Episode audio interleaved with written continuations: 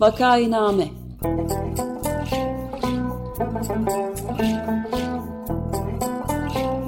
Salgın günlerinde memleket manzaraları. Hazırlayan ve sunanlar Güven Güzeldere, Ömer Matra ve Özlem Tekin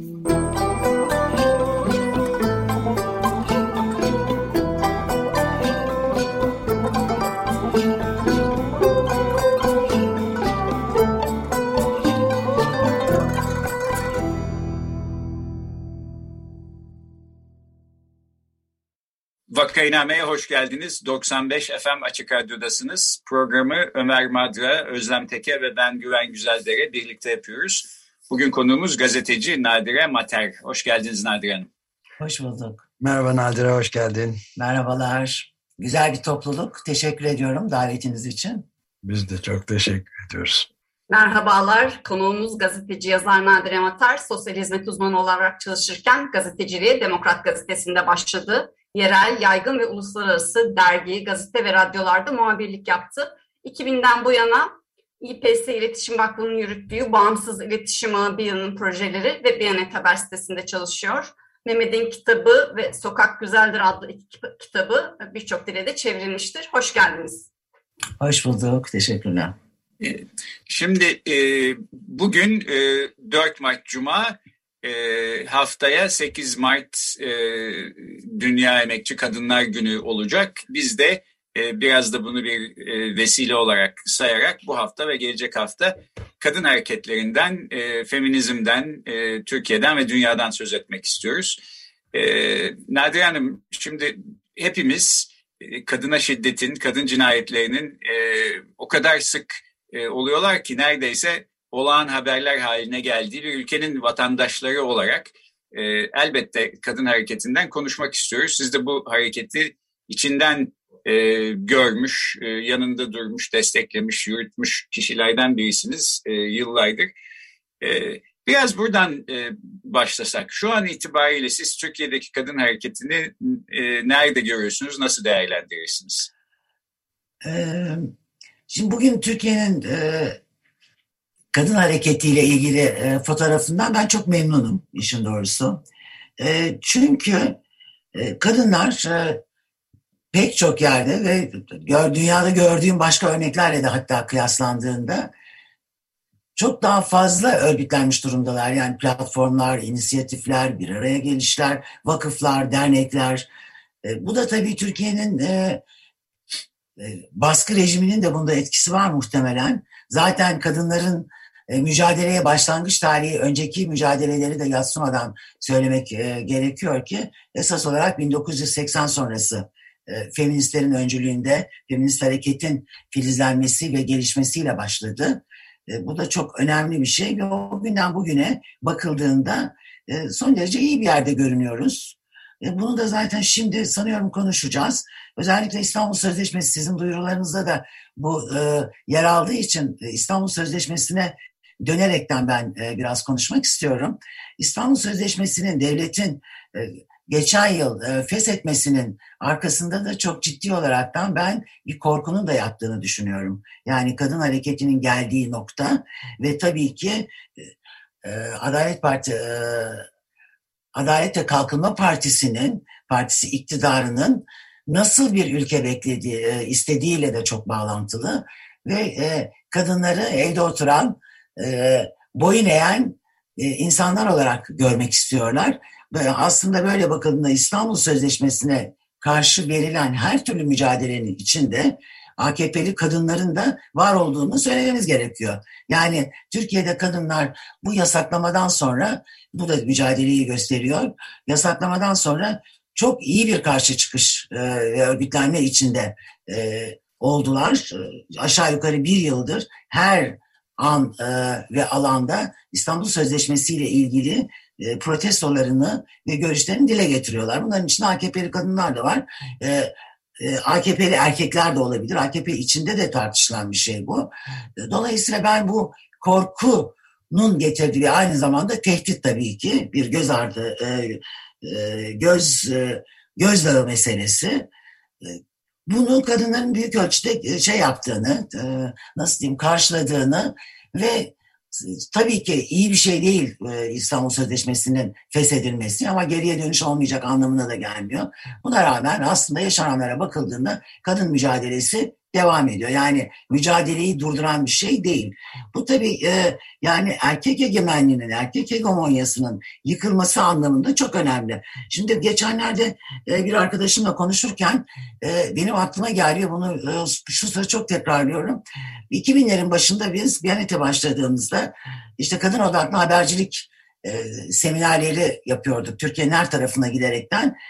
E, Ordu'da yaptığımız bir e, seminerde oraya gelen, Kars'tan gelen bir öğretmen bütün şeyi, eğitimi e, dağıtmak istedi. Ve şöyle diyor, şu nedenle dağıtmak istedi. Türkiye'yi şu saate kadar bölemediler. Avrupa Birliği e, sizi sizi fonlayaraktan aileyi parçalama yolunda görevlendirdi. O nedenle buradasınız ve ben bu toplantıya izin vermeyeceğim diye. Yani iktidar sonuçta bakıldığında e, nereden kuruluyor? Aileden başlayarak kuruluyor. Ve kadın mücadelesi de Türkiye'de ve dünyanın tabii ki başka yerlerinde bütün kurulan çoktu iktidarlara karşı bir mücadele. Bu iktidarların yıkılmasıyla ilgili bir mücadele. Bu da AKP'nin gözünü korkutuyor.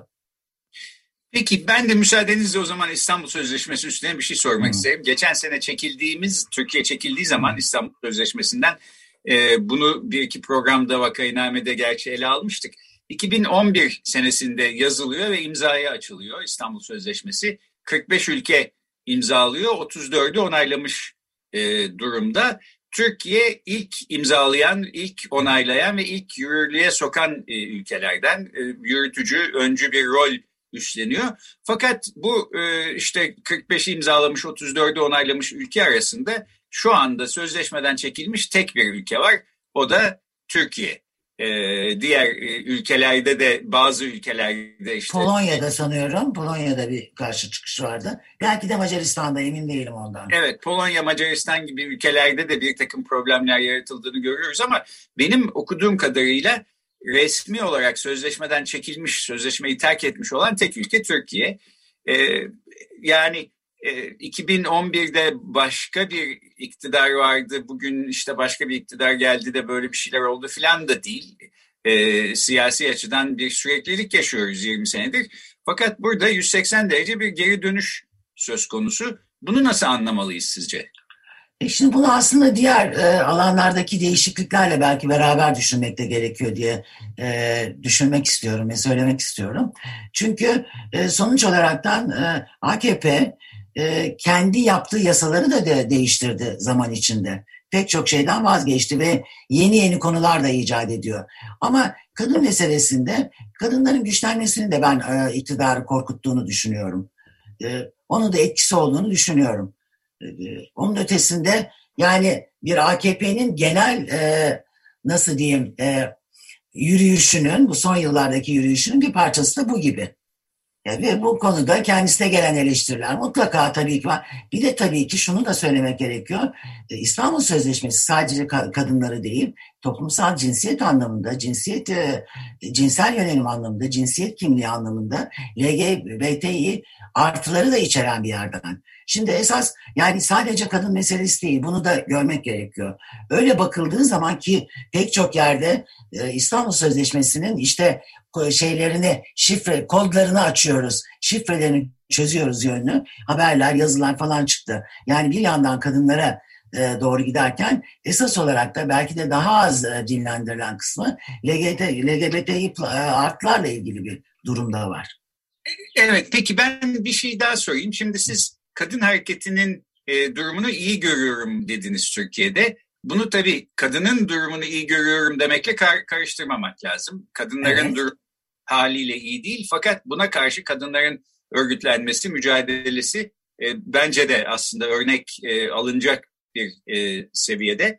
E, öte yandan görüyoruz ki e, işte kadınlar her alanda erkekler kadar e, katılamıyorlar olan bitene. Mesela işte kabineye bakıyoruz. E, erkeklerle dolu bir kabine belki sembolik bir kadın ya da iki kadın bazen içinde oluyor. Akademiden işte diğer istihdam alanlarına kadar bu, bu durum böyle. Dolayısıyla ilerlemesi gereken Türkiye'nin adım atması gereken kadının durumunun e, gelişmesi konusunda yapması gereken çok şey var gibime geliyor. Burada elbette kadın hareketi büyük bir e, katkıda bulunmakta. Fakat e, sizce en acil olarak kadınların durumunun e, iyileştirilmesi açısından e, üstünde durmamız gereken alanlar ve yapılması gereken şeyler neler? Ee, çok büyük bir soru bu tabii ee, ama şöyle söyleyeyim ben aslında şu anda e, kadınların yani sizin verdiğiniz örneklerden yola çıkarak bakarsak bir kadın temsili meselesi var. Yani dünyanın yarısı e, kadınlardan, yarısı da erkeklerden ve bütüne, e, bütünün içinde de LGBTİ artılardan oluşuyorsa bu anlamda temsillerin de çok önemli olduğunu görmek gerekiyor. Temsil meselesinde de verilen mücadelede aslında tabii ki geçmişe göre çok normal. Bunu bir hani büyük bir başarı olaraktan söylemiyorum ama bir çoğalma var. E, söz gelimi akademiden e, söz ettiniz. Akademide e, bilebildiğim kadarıyla ve Avrupa ile de karşılaştırıldığında kadın temsilleri temsilli e, akademisyenler içinde oransal olaraktan kadınlar e, yarıya yakın ya da belki de fazla. Ama tabii oradaki esas kilit durum e, şunda e, ortaya çıkıyor sanıyorum. Karar vericilerle ilgili. Karar vericilerle tabii ki bu oran epeyce bir düşüyor. Şimdi Türkiye'deki sorunun ben e, şurada bir e, düğümlendiğini düşünüyorum. Yani bu mücadele Türkiye'deki iktidarları, çoklu iktidar, sadece siyasal iktidar değil, hayatın bütün alanlarındaki iktidarları yıkma mücadelesi olarak e, tariflersek biz e, kadın hareketini nerede gelip düğümleniyor? Esas olarak erkek şiddetiyle. Yani erkek şiddeti e, ne karşı verilen mücadele o kadar e, aslında şey yapıyor ki e, nasıl diyeyim e, kapsayıcı e, bir halde ki e, aslında diğer e, verilenler ki aslında temsille ilgili, istihdamda yer almayla ilgili bütün bu alanlarda çok çeşitli örgütlenmeler ve mücadeleler var. Ama e, en çok konuşulan yani ben bunu mesela Biyanet'te biz de sonuçta küçük bir kadroyla yayın yapıyoruz. Ve bu yayınlarda çok daha fazla işler, çok daha fazla toplumsal cinsiyet odaklı haberler yapmak istediğiniz halde şiddet haberleri önüne geçiyor her şeyin. Yani böyle bir şey var, sorun var. Ee, bu sorunun e, aşılması yolun, yolu aslında tabii bu şiddet olaylarının azaltılmasından geçiyor. Orada şöyle bir parantez açmak istiyorum ben.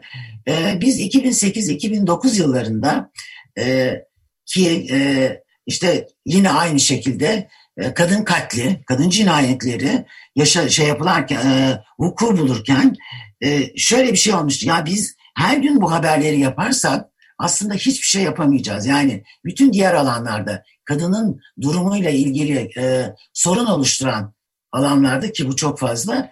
O zaman hiçbir şey yapamayacağız. Oradan bizim 2009'dan bu yana düzenli olarak aylık yaptığımız çeteleler gündeme geldi. Yani biz artık bunları günlük yapmayalım çok özel durumlar olmadıkça. E, döküm yapalım ve döküm üzerinden tartışalım diye. Kendimize alan açmak istedik haber, e, daha çeşitli haberler yapabilmek için, daha bizden beklenen haberler yapabilmek için. Şimdi o anlamda bakıldığında bu durum tabii bunları ölçmek çok mümkün değil ama aslında e, yine de bu durum devam ediyor bir nevi. Yani biz e, şiddetle ilgili, şiddete karşı erkek şiddetiyle uğraşmak bizim için hakikaten ki bu fiziksel şiddet. Tabii biz bunu yaydığımız zaman erkek şiddetinin bütün diğer farklı şiddet türleri yani ekonomik şiddet, sözel şiddet, bütün kadınlar hepimiz e, bunları yaşıyoruz biz. iş yerinde yaşıyoruz, evimizde yaşıyoruz, sokakta yaşıyoruz. Bunlarla baş etmek çok zor. Yani bu kadar büyük bir mücadele e, konusu olunca bazı şeylerde e, eksik kalınıyor demeyeceğim ama duyulması ve ısrar ve inat edilmesi daha bir zorlaşıyor diye düşünüyorum. Ben de ufak bir şey ekleyeyim. Yani Hı-hı. daha doğrusu Türkiye'den biraz daha global bir şeye kaydırmak istiyorum. Yani benim e, sürekli olarak yıllardır yaptığımız yayınlarda da dikkatimi çeken bir husus. Özellikle bu en önemli işte IPCC'nin son raporuyla da iyice ortaya çıktı ki artık bir saniye bile salise bile yok kaybedecek bu iklim ve biyolojik çeşitlilik krizi karşısında ve özellikle de dünyanın en yoksul ve şey kesimleri, en az katkıda bulunan kesimleri en çabuk yok olup gidecek durumda olanlar zaten en çok etkilenenler. Onlara karşı e, mücadeleyi de yapan e, dünyanın dört bir tarafındaki e, hareketlerde kadınlar, genç kızlar başı çekiyor. Özellikle de mesela beklenmeyecek yerlerde işte Hindistan'dan yani alışık olmadığımız diyeyim öyle, o şekilde e, yani İsveç'ten normaldi belki Greta Thunberg'in başı çekmesi o da çok küçük yaşı açısından dikkat çekiciydi tabii ama yani e, Amazonlardaki yerli kabilelerden özellikle de yerlilerden filan müthiş bir yükseliş var ve kadınlar kesin olarak başı çekiyor. Şimdi bir şeyi de daha da net göreceğiz. Bu savaş meselesiyle de bağdaştırdılar Ukrayna'ya karşı girişilen istilada. İşte 3 Mart'tan başlayarak bir bütün hafta boyunca barış hareketlerini de düzenliyorlar. Dünyanın dört bir tarafında. Haritaya bakınca insanın başı bile dönebilir yani. Ve onların da büyük ölçüde bir kısmında en azından diyeyim genç kızların ve kadınların başı çektiği başarısının da senin Nadire biraz önce Türkiye'deki durum da iyi dedin. Bence dünyada da böyle bir şey var. Ne dersin? Ee, kesinlikle öyle. Yani ben Türkiye'deki durumu dünya ile ilgili bildiğim kadarıyla tabii ki yanlışa düşmek mümkün. Ama yani yayılması anlamında küçük yerleşimlere kadar uzanması anlamında e, şeyin e, kadınların bir araya gelişlerinin e, bayağı böyle bir e, şey yani özel bir durum arz ettiğini düşünüyorum. Tabii ki aslında işte savaş, yoksulluk bütün bunlar Hani lafı uzatmaya gerek yok. Öncelikle kadınlar ve çocuklarla bağlantılı bir şey oluyor. Yani sonuçta savaşa karşı olanların da, e, savaştan yana olanların da bunu bunu görüyorlar ve herkes, e, daha doğrusu savaş yanlıları bunu ona göre de kullanabiliyorlar.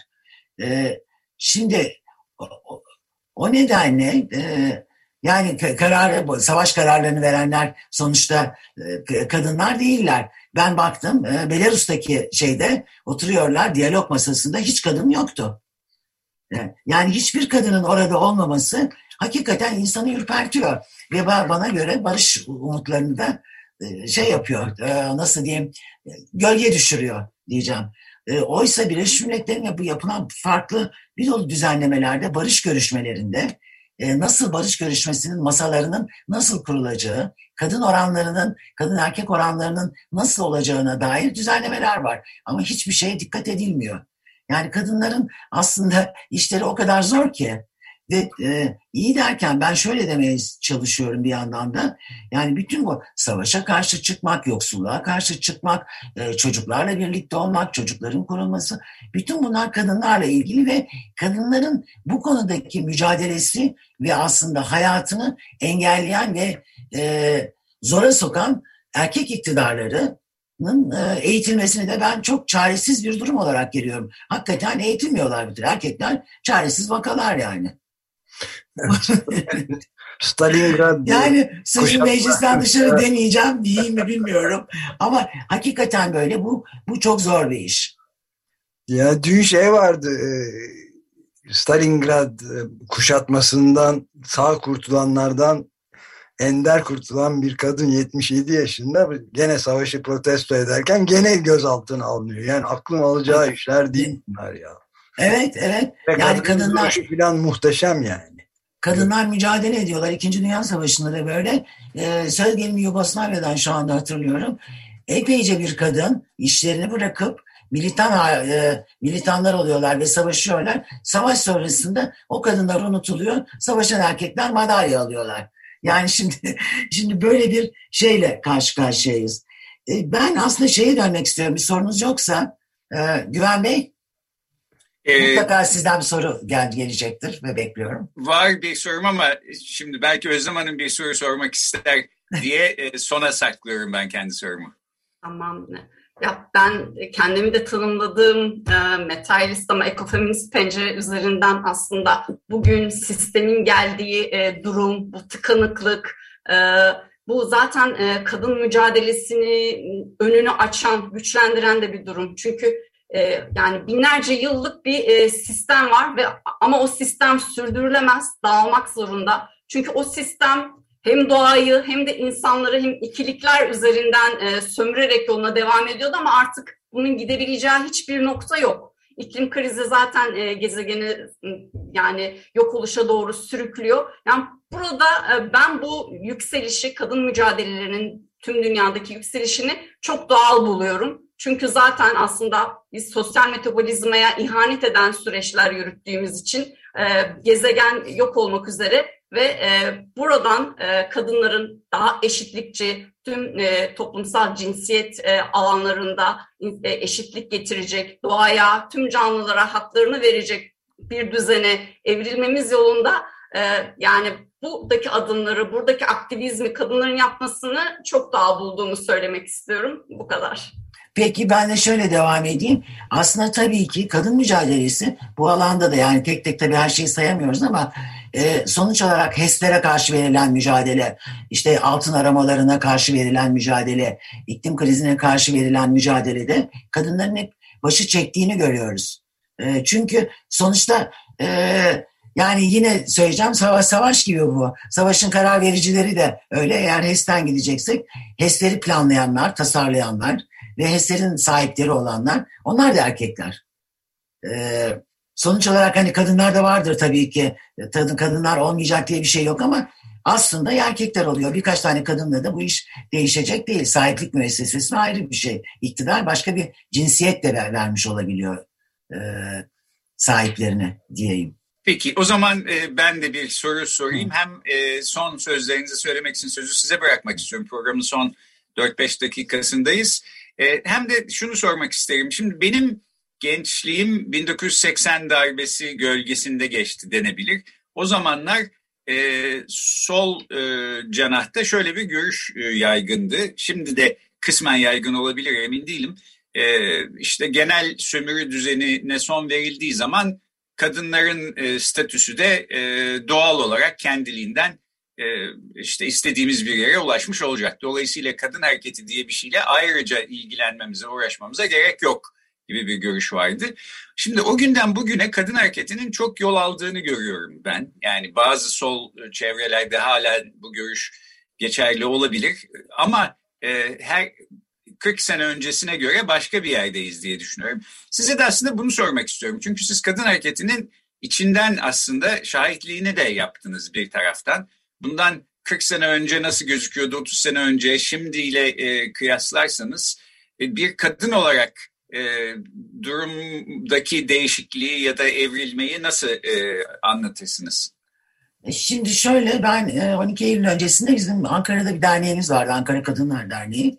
O derneğin örgütlenmesi için de e, yer aldım ve işte Ankara'da Ankara'nın gece kondu bölgelerinde o sırada işte çeşitli eylemlilikler yapıyorduk. Çeşitli kitle çalışmaları dediğimiz o sırada bunları yapıyorduk. E biz bunları yaparken kadınlar olaraktan e, aslında erkek arkadaşlarımızın e, yani böyle işte bir şekilde müstehsi karşıladıkları, toplantılar yaptığımızda işte hmm, sizin toplantılar yine de işte şey varmış, e, izdiham varmış gibi e, bize e, takıldıklarını hatta daha beteri belki de alay ettikleri tablolar vardı.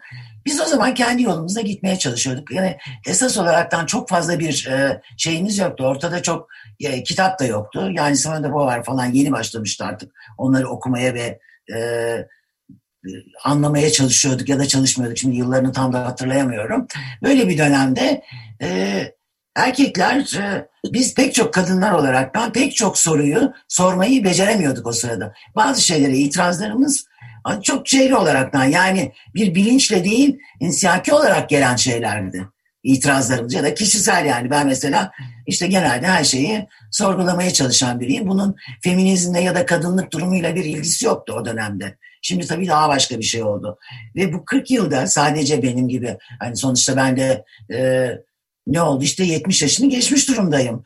E, bunca yılda e, çok dönüştüğümü düşünüyorum. Sadece ben değil işte e, tanıdığım okumuş yazmış ya da okumuş yazmamış olan kadınların ve Türkiye'yi çok dolaşan biri olarak gazeteci olaraktan e, Türkiye'nin her yerindeki kadınların e, özellikle Kürt kadınlarının bütün bunların çok büyük mesafeler aldığını düşünüyorum e, bu mesafeler yani erkekleri düşündüren ve onların e, aslında e, yani kendilerini sorgulamasına yol açması gereken durumlar. Şöyle bir şey bir örnek vereceğim küçük. E, yeni bir diziye başlıyoruz biz.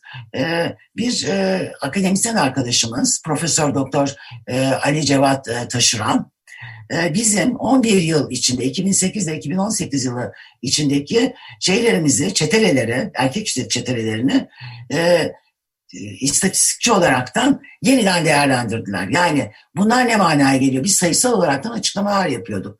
Tabii daha anlaşılır kılmak diye bir şey var. Ve buradan ortaya çıkan çok önemli sonuçlar var. Bir tanesini söyleyeceğim size. O şunlarla karşılaştırıyor. Ee, nüfus oran yani nüfus söz gelimi şimdi İstanbul'da en çok erkekler İstanbul'da en çok kadın öldürüyorlar. En çok kadın öldürülen şehir İstanbul. Fakat bu bize ne söylüyor? Aslında bunun ne söylediğini e, değerlendirecek, değerlendirdi. Onu yayınlayacağız. Şunu söylüyor aslında, e, gelişmişlik düzeyi, yerleşimlerin nüfusu bütün bunlar üzerinden ve oradaki suç oranlarıyla karşılaştıraraktan bunların şeyini çıkartıyor. E, her türlü e, şiddet türünü karşılaştırıyor. Ne azaltıyor ne çoğaltıyor. Böyle bakıldığında e, İstanbul gibi sosyal gelişmişlik düzeye bu SEGE ölçümleri diyorlar bunu e, yüksek olan bir şehirde giderekten e, kadın katli dahil şiddet oranları düşüyor. Bu neden düşüyor? Bunu şimdi bir yorumunu ben yapıyorum şu anda.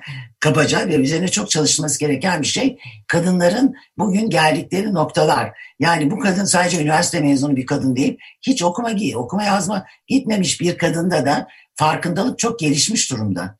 Ve bunda bizim e, hakikaten eleştirir, eleştirdiğiniz medyanın ve en çok da televizyonun belki de şaşıracaksınız dizilerin bile çok etkisi var.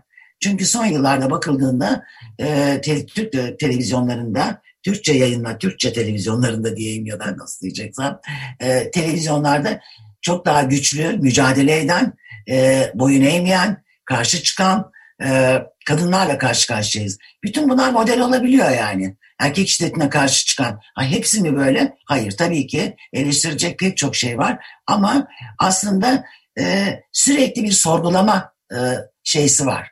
Ve kadınlar e, bunları çok iyi algılıyorlar ve çok iyi alıyorlar diye ben şey yapıyorum. Yani şimdi hay Allah ne kadar muhteşem bir tablo var gibi e, düşünmenizi istemiyorum ama bunların da aslında görülmesi gerektiğini düşünüyorum. Bu da aslında 1980 sonrası e, feminist öncülerin yaptığı o dikey örgütlenmenin diyeceğim bir nevi e, tepeden e, bir araya gelen bir avuç kadının aslında bütün Türkiye'ye yaydıkları bir şey. Yani ta o zamanlar ben biliyorum, kendim bunu yaşamıştım. Burada bar baskınları oldu feministlerin 1990'larda. Onlar barları bastılar. Ben Mardin'e gittiğimde orada konuştuğum avukat bar basmalarından çok korkmuştu. Yani evet. karısının da bar basacağını düşünüyordu. Dolayısıyla böyle bir yayılma ve bir, bir bulaşıcılık, bulaşıklık var. Bu bulaşıcılık son derece önemli geliyor bana. Kadınlar evet, çok çok şey bitirdik. Ee, peki, e, böylece bitirelim. E, aslında olumlu bir notla da bitirmiş oluyoruz. Çok teşekkür ederiz. Bugün e, Türkiye'de kadın hareketi konusunda konuştuk. Gazeteci Nadire Mater konuğumuzdur. Teşekkür ederiz Nadire Hanım yeniden. Ben de teşekkür çok teşekkürler. Ederiz. Hoşçakalın. Görüşmek üzere. Hoşçakal.